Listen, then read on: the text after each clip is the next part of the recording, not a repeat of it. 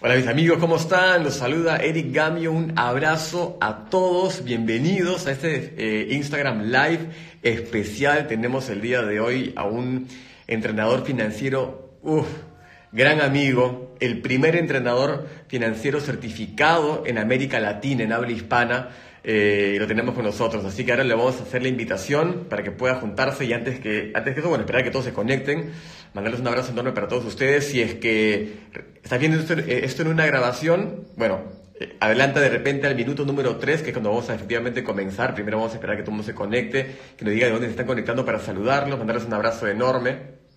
Este, porque hoy día va a ser un día muy lindo, es una serie de, de entrenamientos en vivo que vamos a hacer eh, justamente eh, de diferentes temas.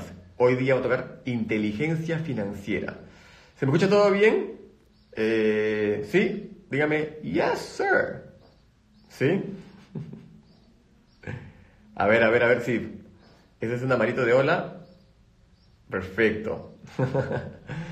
Excelente, mis amigos. Bueno, estoy muy contento porque todos sabemos de que la inteligencia financiera, la mentalidad de abundancia y todos estos conceptos que vamos escuchando a través de nuestro caminar en el emprendimiento son tan importantes. Sin embargo, es muy difícil a veces obtenerlos. La gente sigue cuestionando el concepto de, tener dinero, o sigue cuestionando el paradigma eh, conceptual del ser rico y si está bueno o está malo. Y finalmente, cuando uno ya se amiga con ese concepto, dice, pero no sé cómo. Y más allá de la herramienta misma eh, eh, y tu formato de emprendimiento, me refiero justamente a cómo acá, si tu concepto sobre el dinero está erróneamente conceptualizado aquí adentro, no importa cuál sea tu vehículo, créeme que no se te va a dar. Y eso justamente es de lo que vamos a hablar hoy día con nuestro invitado especial. Así que vamos a esperar que se conecte para poder invitarlo, creo que ya está por acá. Déjame, ajá, perfecto. Lo voy a invitar y antes de invitarlo, antes de hacerlo parte, eh, lo quiero presentar. Él viene del hermano país de Colombia. Lo conozco, lo conozco hace casi una década. Lo conozco antes de que él me conociera a mí. Eh, lo admiré durante muchísimo tiempo por su capacidad en tarima, por los temas que conversaba sobre liderazgo, sobre inteligencia financiera, sobre desarrollo personal. Y he sido testigo de primera fila de su desarrollo, no solamente como capacitador, sino como empresario. Para mí es muy difícil eh, escuchar y o admirar a alguien que no es congruente. Y él, la realidad es que no es solamente un entrenador de, inteligencia financiera, sino es un empresario que tiene múltiples negocios y múltiples fuentes de ingreso, que habla sobre inteligencia financiera porque tiene cosas que decir basado en ser un operador de negocios. ¿okay? Una persona que está todos los días justamente operando las fuentes de ingreso, que ha construido gracias a la inteligencia financiera. Entonces está bueno que nos cuente cómo carajo hizo para poder construir lo que ha hecho y con qué mentalidad. Por eso es que lo admiro. Ya cuando nos conocimos finalmente, ya después de años de que yo lo conocía pero no me conocía, hemos podido entablar una linda relación. Él es dueño eh, de una empresa llamada ILIA, que es un acrónimo muy lindo de I Love You All, que da entrenamientos eh, sobre finanzas y desarrollo personal en toda América Latina. ha sido expositor en TED. Eh, y hoy día tenemos el privilegio de tenerlo con nosotros, eh, gracias justamente a sus ganas y su propósito de colaborar con la gente, de generar una mentalidad abundante para todo aquel emprendedor de habla hispana. Así que sin más, voy a invitar al gran Ramiro Reyes. Déjeme un segundo y vamos. A ver. Tenemos unas preguntas muy buenas acá para dar, para hacerles. Ramiro, ¿cómo estás? Un abrazo enorme. Un abrazo también para ti, un abrazo para toda esta comunidad maravillosa que se conecta contigo. Yo estoy feliz. Creo que a los dos nos gusta el campo y todo eso, ¿no? Mira ese lago espectacular que es atrás. Yo ando con montañas de fondo en una tarde soleada, tanto allá como acá. Qué bien. Gracias por la invitación, querido Eric. Por supuesto, yo feliz de la vida, gracias por aceptarla. Fue muy rápido. Oye, Rami, quiero hacer un entrenamiento para ayudar a la gente de inteligencia financiera y eres el número uno de América Latina. ¿Puedes? Dale, ¿a qué hora? Mañana, listo. sí, así, así. incondicionalmente. Para ti, hermano, lo que sea, tú sabes, te quiero muchísimo. Gracias, maestro. Lo ahorro y tienes una linda familia y de la cual aprendo mucho porque somos igual. Somos papás de dos princesas que estamos entrenando en el mundo de la abundancia con nuestro amor y gracias a Dios nuestras finanzas. Tal cual. ¿eh? Eh, bueno. Sí, sí, por fortuna, por para comenzar, eh, tenemos varias preguntas que ha hecho el público, eh, algunas preguntas que yo tengo en mi cosecha personal y quisiera comenzar con la primera.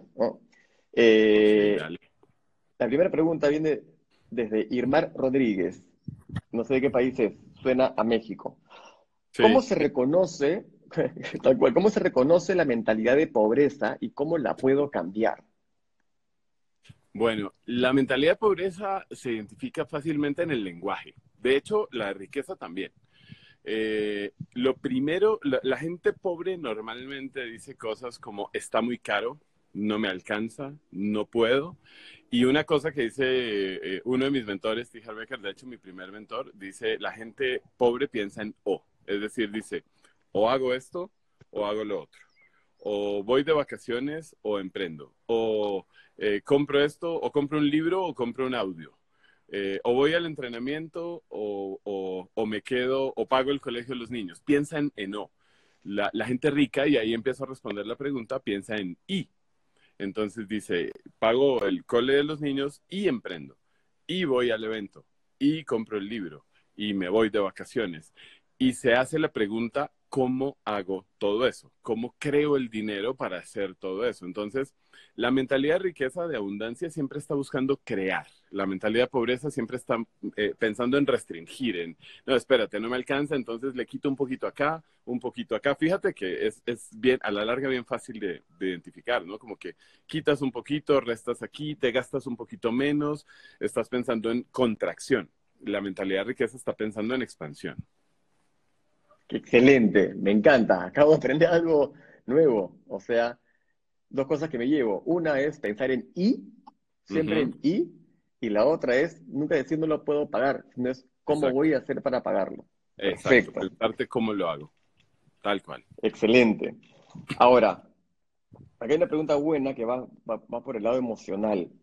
¿Cómo no dejar que mis deudas me paralicen en mis ganas de emprender y en mi emprendimiento en sí?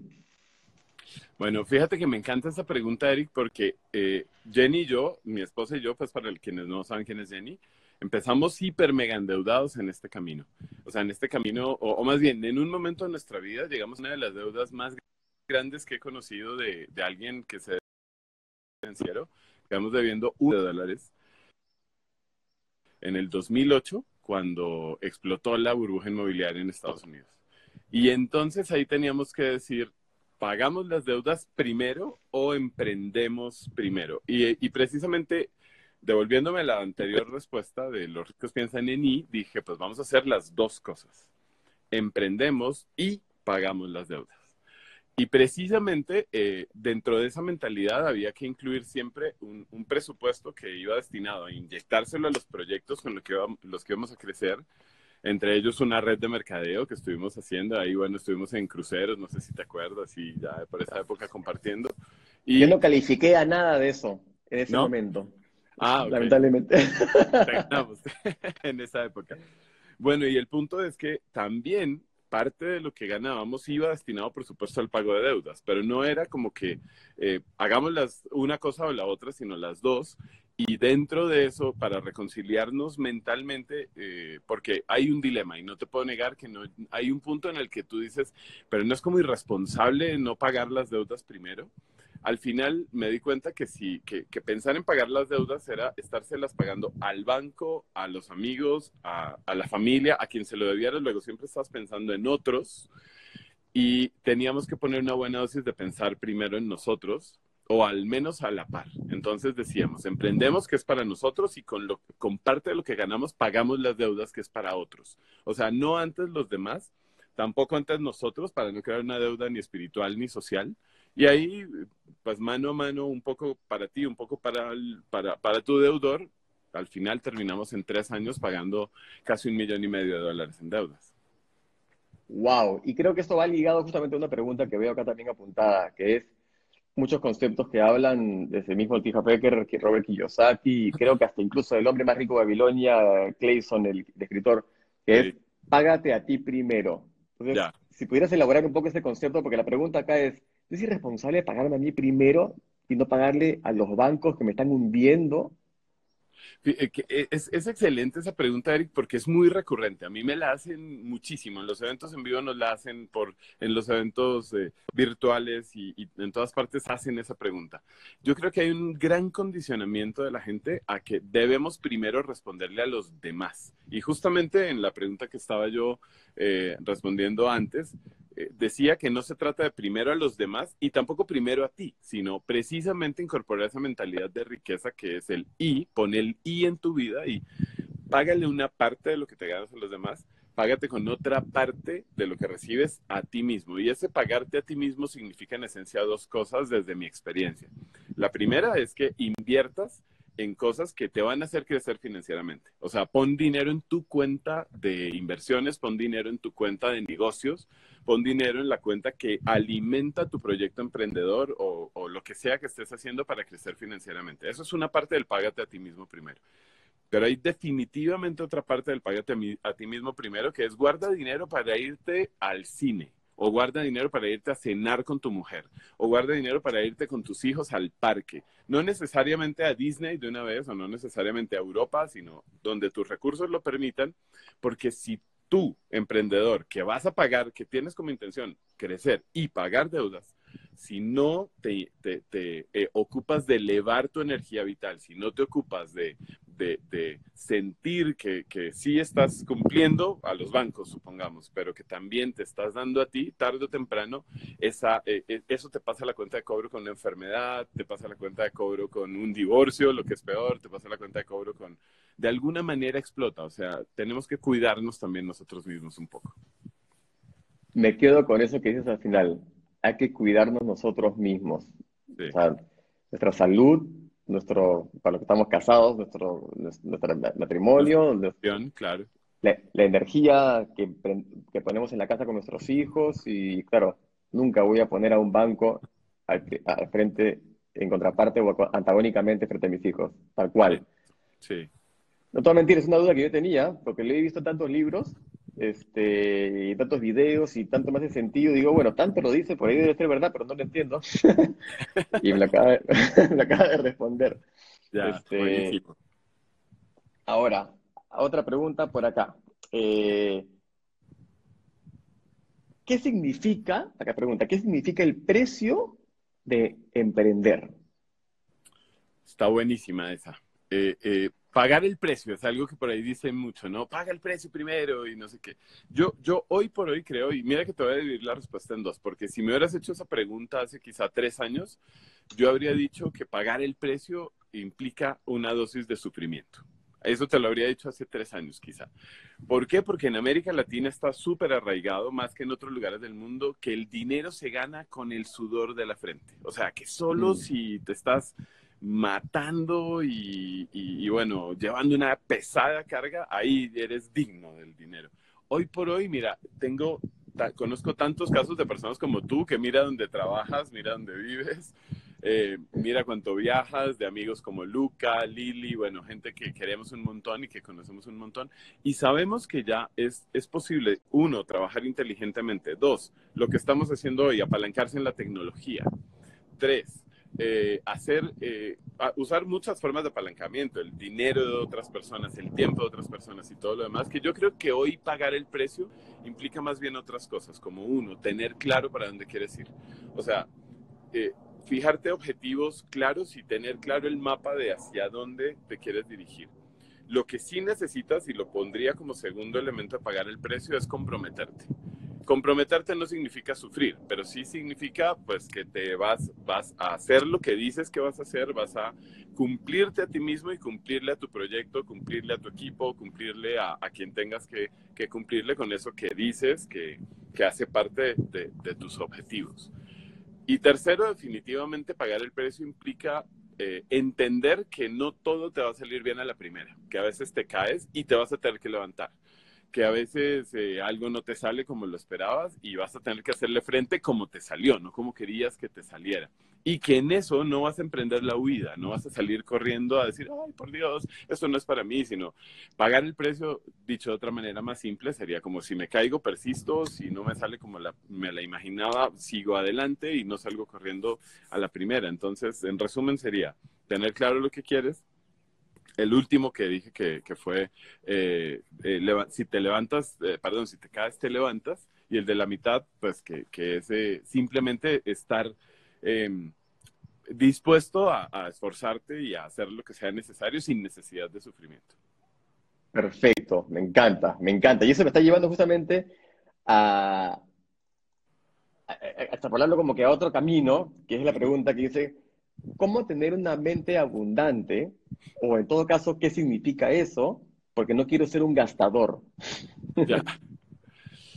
No, estoy seguro de entender qué quiso decir quien, quien, hizo la pregunta. No quiero ser un gastador, pero quiero tener una mente abundante. No significa que si, si tienes una mente abundante eres un gastador. De hecho, fíjate que al final he visto que llega cierto, llegas a cierto nivel de abundancia donde eres consciente de que la abundancia no es lo que tienes y lo que puedes comprar, sino lo tranquilo y lo feliz que te sientes con lo que tienes. Y, llega un punto en que ni, te dan ganas de comprar mucho más.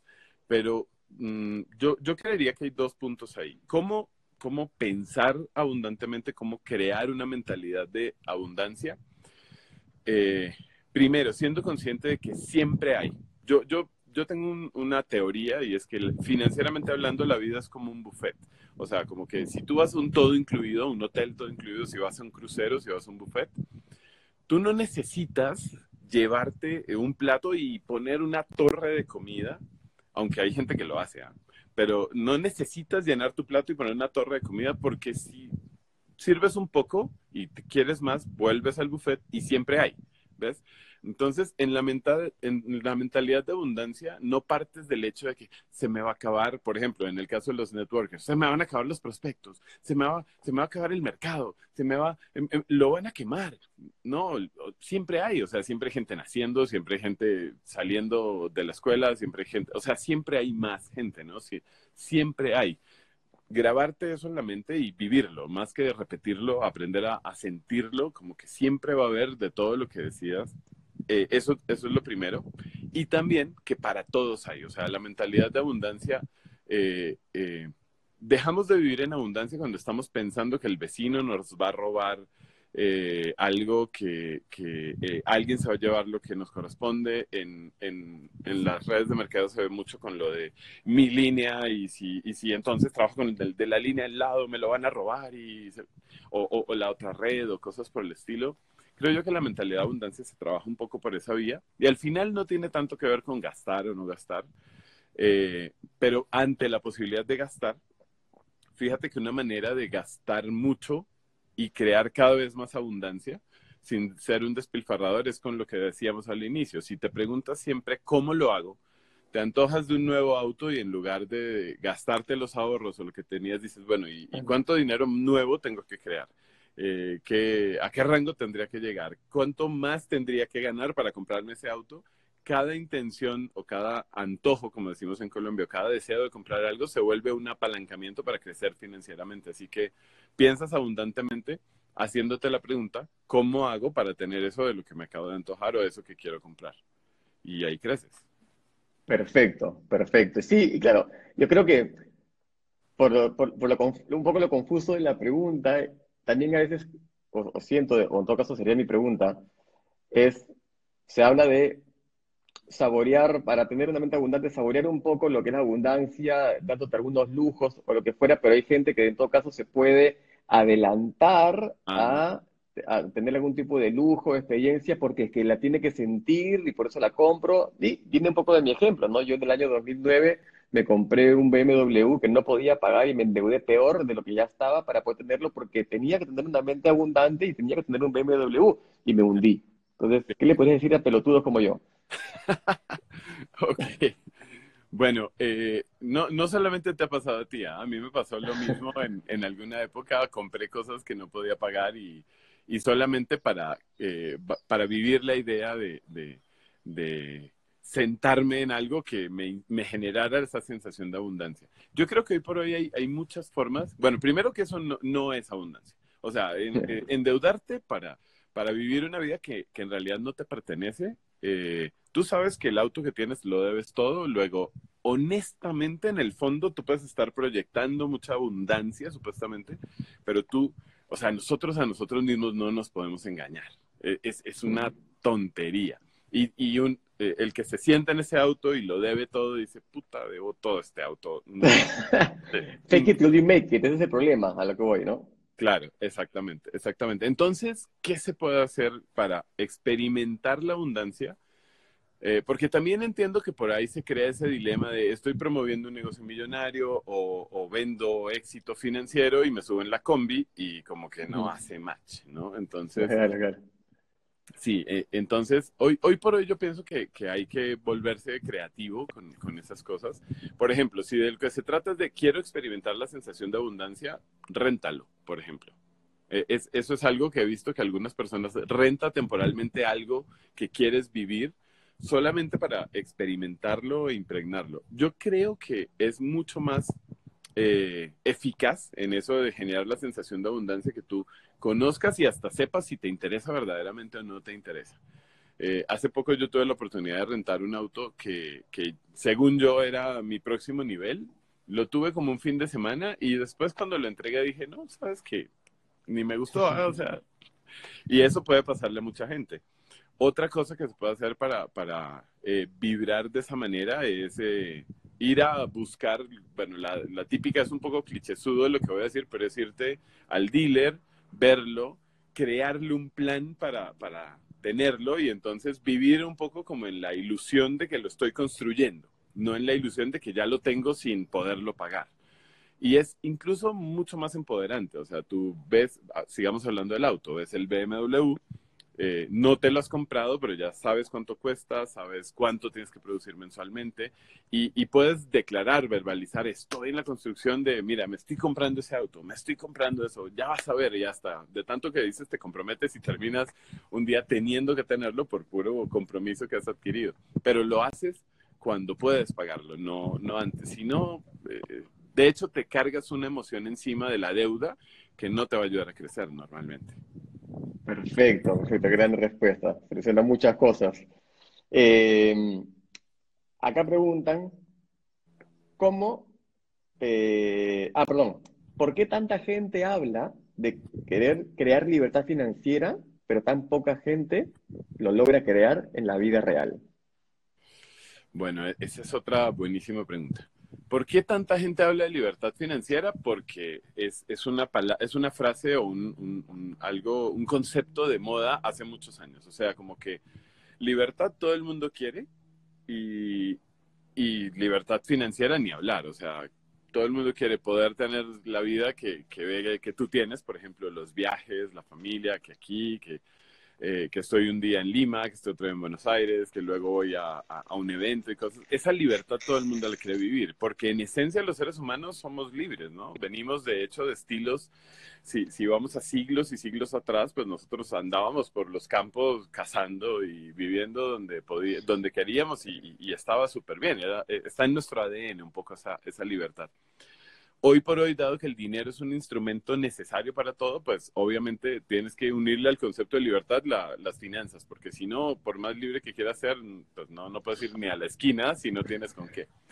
Y libertad financiera entendido como el concepto de quiero tener múltiples fuentes de ingresos o una, pero que sea que me genere libertad financiera. Para que me genere, perdón, libertad financiera tiene que ser ingresos pasivos, o sea, que algo que no involucre mi tiempo pague todos mis gastos pues ahí es donde realmente se empieza a complicar la cosa, porque eso, eso que es, eh, ese tener una fuente de ingresos pasiva que pague todos tus gastos, requiere romper con el paradigma mental más grande que existe, que te lo mencionaba hace un rato, que es el dinero solo se gana con el sudor de la frente. Mira qué contradictorios mm. son esos dos conceptos. O sea, si estoy ganándomelo con el sudor de la frente, y claramente no estoy teniendo ingresos pasivos. Si estoy teniendo ingresos pasivos, no me lo estoy ganando con el sudor de la frente. Entonces, esto, tengo que romper, se tiene que romper con una mentalidad demasiado arraigada, que no solamente es ese concepto. Hay el, eh, eh, ¿Qué te decía a ti tu mamá o tu papá si, si no te veían haciendo algo cuando eras chico? Levántate de ahí, ponte a hacer algo. Si te, ¿Ves? Entonces, como que siempre tenemos ese otro paradigma que si no estamos ocupados, si no estamos haciendo algo, estamos perdiendo el tiempo o no estamos siendo productivos. Y hoy por hoy, en serio, es muy posible apalancarse en la tecnología, en, equipos de trabajo, en sistemas de negocios que no requieren tanto trabajo directo. Pero literalmente el enemigo, el primer enemigo de la libertad financiera es la mentalidad. Tony Robbins por ahí dice que solamente el 20% de la construcción de libertad financiera es lo mecánico, es el saber hacer, son los negocios que haces, el cómo se hace tu negocio, el cómo inviertes y todo lo demás. El 80% restante es la psicología de la riqueza que implica todo eso que hemos estado hablando. Entonces, ahí está el por qué tanta gente habla de eso, pero tampoco gente lo logra, porque se dedican a trabajar en ese 20% que es lo mecánico, pero no trabajan en el cambio de mentalidad que se requiere para poder realmente materializar ese resultado. Totalmente, totalmente. Sí, y llevo muchos aprendizajes lo que acabas de decir. Y es, claro, y como lo dice tal cual Tony Robbins, 80% es cabeza, 20% es la habilidad de los contactos y el, vehículo, ¿no? Sí, exacto. Perfecto. A ver, por acá otra pregunta. Eh, ¿Cómo romper mis paradigmas sobre que el dinero es malo? Me nace yo quiero pensar de que yo quiero ser rico y abundante, pero sigo pensando, veo, a alguien con mucha plata y lo desmerezco. Siento que es malo. ¿Cómo me elimino eso? Bueno, lo primero es que dejes de ver las novelas y las películas que te crearon ese paradigma, claramente. O sea, sí, y, una vez lo, escuché precisamente de, de, de un networker súper exitoso, de, eh, en un evento que, decía, mira, las, Hollywood nos llenó del paradigma, vas a ver Titanic y ves que Leonardo DiCaprio es el pobre que logra conquistar a la chica rica y que cuando se dan cuenta los ricos lo intentan matar. Entonces se ancla la creencia esta de malditos ricos. Y luego vas a ver Avatar, que también es del mismo director, y, entonces son los pobres eh, nativos azulitos, los avatares, que son, quieren ser explotados y expropiados por una maldita multinacional rica. Y otra vez anclas el maldito ricos. Y si vas a ver, hay un montón de películas y de series de televisión y de novelas que recrean ese paradigma. Entonces, eh, parece light esto que acabo de decir de empieza a dejar de ver ciertas cosas eh, o si no, si las ves, hay que ser plenamente consciente de que es una película, de que es un, te estás yendo a divertir, no estás yéndote a aprender nada. Eso, eso, es lo primero, darte cuenta de dónde se está creando y alimentando ese paradigma de que los, los, los ricos son malos. Y luego, hay de hecho ejercicios prácticos que se pueden hacer porque eso, eso lo preguntan mucho más a menudo de lo que, de lo que te imaginas.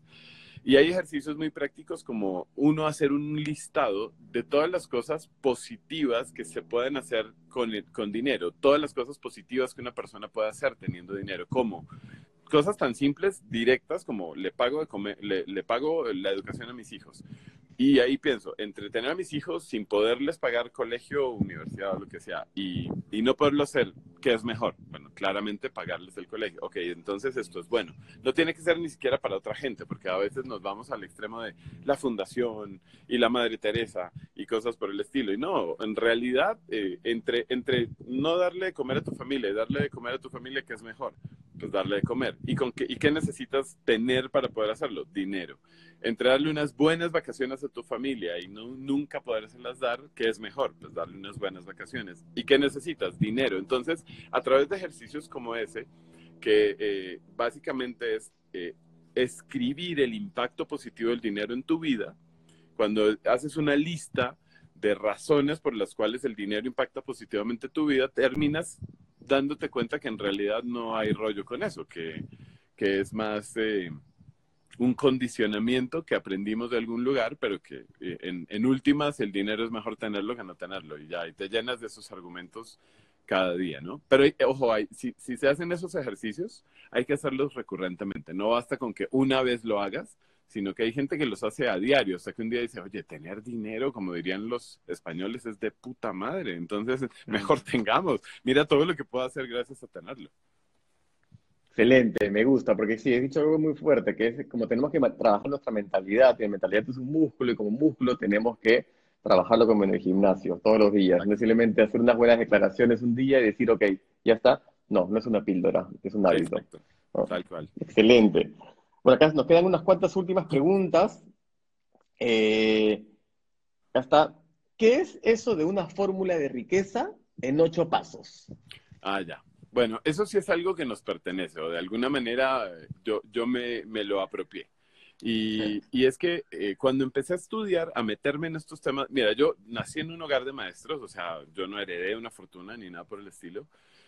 Mi, mi, familia, mis padres eran de clase media normal, latinoamericana, y luego llegar a crear las 14 fuentes de ingresos que hoy tenemos y el patrimonio que tenemos, pues ha requerido eso, cambio de mentalidad y mucho, mucho eh, trabajo consciente en la creación de riqueza. Me di cuenta rápido hace unos años que no era, no era suficiente lo que dice Tony Robbins con saber en qué invertir y conocer las fórmulas y que entonces la bolsa o, los commodities X o los negocios Y. Y entonces dije, oye, espérate que debe haber algo más que saber producir dinero. Por ejemplo, debe haber algo más que saberlo invertir. Y entonces empecé a hacer un barrido de todos los libros de prosperidad que existen en el mercado, desde el famosísimo Padre Rico, Padre Pobre, eh, Los Secretos de la Mente Millonaria, Money de Tony Robbins, y empecé y un montón más que ni siquiera son tan conocidos en América Latina. Y de más de 50 libros llegué a darme cuenta que todos ellos hablaban de ocho cosas que hay que trabajar para crear riqueza pero ninguno la había puesto así como en orden. Entonces, en resumen, llegamos a la, llegué a la, digo llegamos porque en realidad es un trabajo que hice mucho con Jenny, mi esposa, que tú la conoces bien. Em, y nos dimos cuenta que en todos los libros hablaban de la importancia de aprender a producir dinero. Uno, es, es básico, es obvio, creces y sales de, de, tu proceso educativo, sea cual sea, y lo primero que haces es meterte en un sistema productivo o buscar meterte en un sistema productivo. O sea, producir dinero no te escapas de esa, ¿no?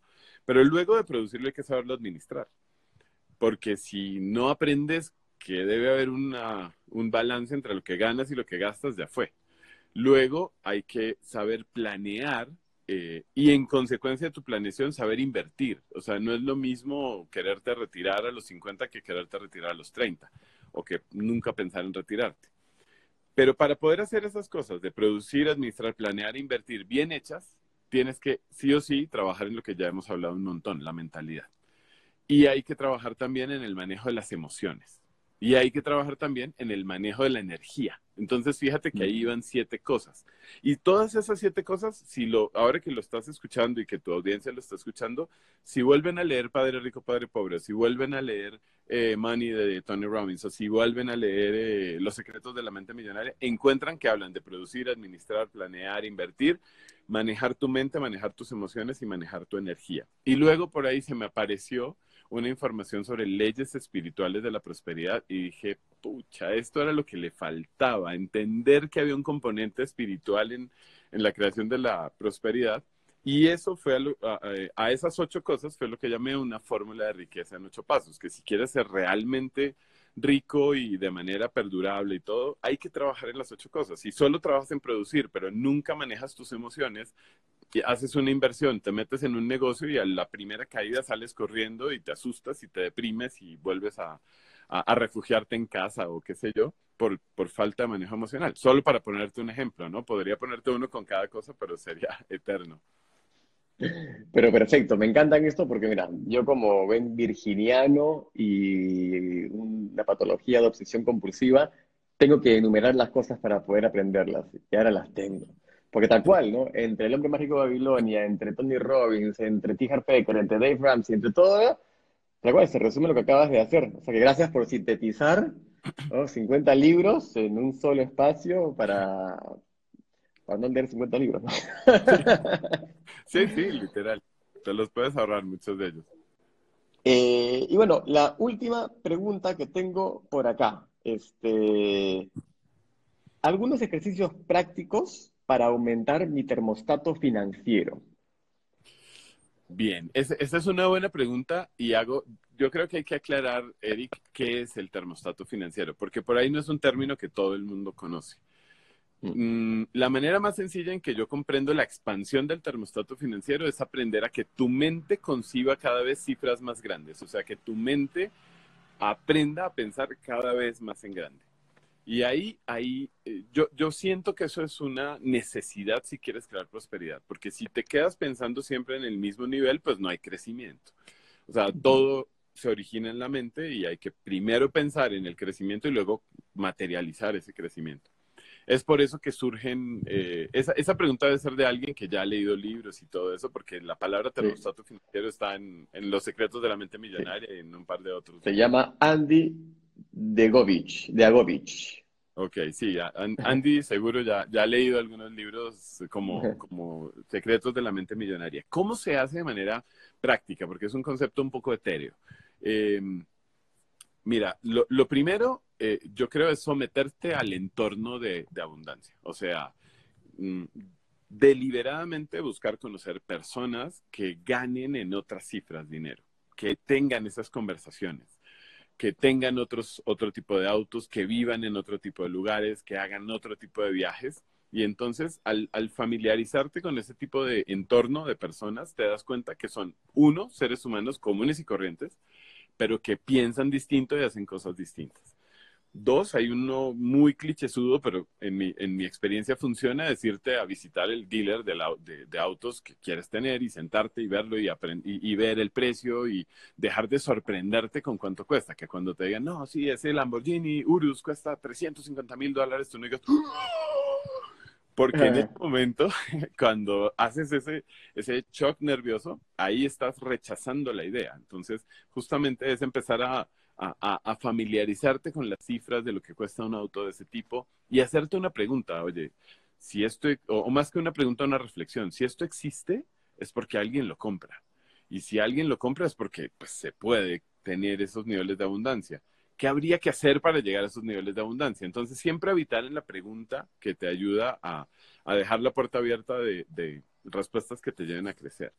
Por ahí está también el tema de visitar sitios, irte al mejor hotel de la ciudad, tomarte un café. O sea, vete al mejor hotel de Lima, de Buenos Aires, de, Ciudad de México, de Bogotá. Averigua cuál es el top, top, top. Y siempre se puede ir al café de ese hotel y tomarse un café.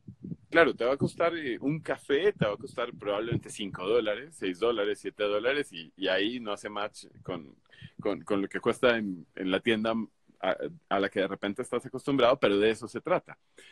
Y al estar ahí sentado tomándote el café, observa, observa los acabados, eh, la decoración y todo eso, porque la abundancia tiene una frecuencia vibratoria. Y, yo pienso que cuando nosotros no estamos en esa frecuencia vibratoria, nunca la vamos a poder, nunca vamos a poder hacer el empate, ¿no? El match. Y hay uno, un último, para no extendernos un montón, por supuesto hay más ejercicios, pero eh, hay, uno que a mí me, me, gusta mucho y que de hecho es un método que usamos para cumplimiento de metas o para fijarnos metas o objetivos en, en los equipos de trabajo, sobre todo en los comerciales, y que funciona muy bien. Y es, por ejemplo, tú dices, mi objetivo el próximo año es ganarme 100 mil dólares. Y a eso inmediatamente decimos, ok, le vamos a poner un cero a la derecha. Eh, en realidad, Grant Cardone usa la misma técnica y la llama el 10x, el 10x factor, y es multiplica todo por 10. Entonces, pone el cero a la derecha, te da automáticamente un millón de dólares. Le haces la planeación a ganarte el millón, no a ganarte los 100 mil es casi imposible que te ganes menos de 100 mil. Es prácticamente imposible. E, es bien difícil llegar al millón, por supuesto, pero es casi imposible eh, quedarte en, la primera, en el primer objetivo que tenías. Y si te fijas, lo que termina ocurriendo por default es que superas lo que tu mente ya concebía y ni siquiera te das cuenta cómo. Solamente porque le pusiste un truco. Es un truco matemático simple, pero funciona muy bien. ¿eh? Lo he visto funcionar increíblemente. Qué buena. Sabes que no tenía idea qué significaba Tenex de Gran Cardón. Simplemente lo veía y decía que es un lindo logo y es como que, no sé, Tenex Your Results, no sé qué onda. Ah. Pero me acabas de revelar lo que significaba. Y es una expansión mental heavy. Y, o sea, y lo digo acá, incluso yo mismo digo, perfecto, el próximo año quiero hacer un millón de dólares. Pongo cero, 10 millones. Y yo mismo digo, wow. Exacto, wow. A la mierda. ¡Qué huevo de plata! Y mi cabeza se acaba de expandir y obviamente para expandir mi músculo y, mi termostato, como dijo la pregunta de Andy, es, ¿y por qué no? millones, ¿me queda grande? Ni cagando me queda grande. Claro. ¿Ok? Exacto. Ya, voy a aplicarlo, voy a aplicarlo. y cuando gracias. le haces el plan, Eric, que es, lo, que es lo, lo interesante, cuando le haces el plan a crearlos, y, te vas por los 10, porque no te vas por el millón, claramente, te vas por los 10, mira, con un margen de error del 80% llegas a 2 millones. Con un margen de error del 80%, ¿te das cuenta de lo que eso significa? Ese es un ejercicio tremendamente poderoso.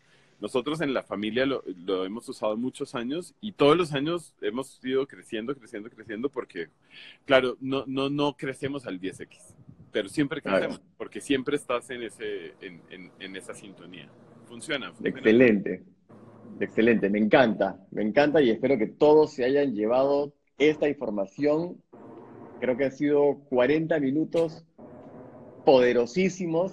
Eh, esto lo vamos a publicar dentro de muy poquito, estate atento y revísalo. Si no tomaste apuntes ahora, gracias a Dios, se está grabando automáticamente.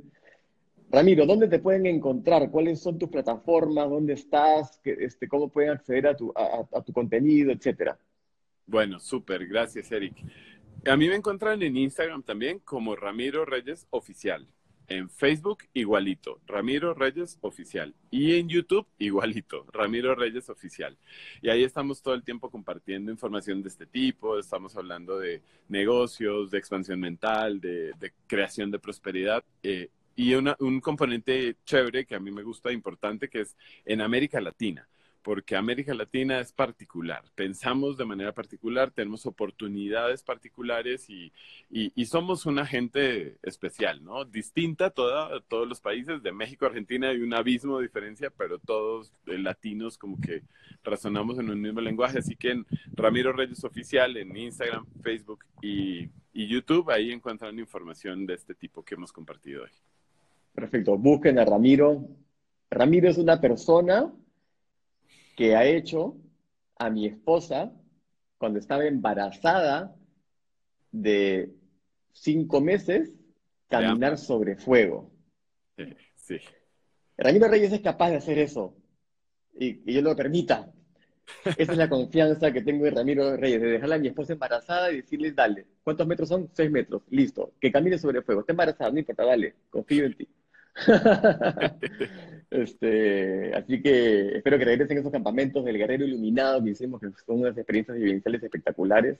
Eh, y espectacular. Bueno, amigos, un abrazo para todos. Vamos a tener una transmisión en vivo como esta todos los viernes. Eh, tenemos otros temas como marca personal, como eh, liderazgo, manejo de conflictos.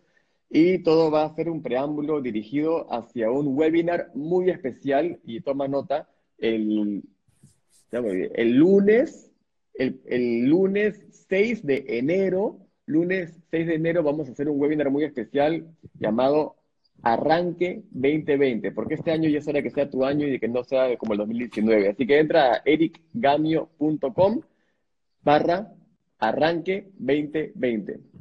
Y ahí vas a poder suscribirte al webinar para poder hablar justamente de qué hacer, cómo sincerarte, cómo ver todo lo que ha pasado el año, el año que acaba de pasar, para que el 2020 sea realmente diferente y no solamente porque hiciste algunas cábalas de, Año Nuevo se ve, sino porque realmente lo planificas a propósito.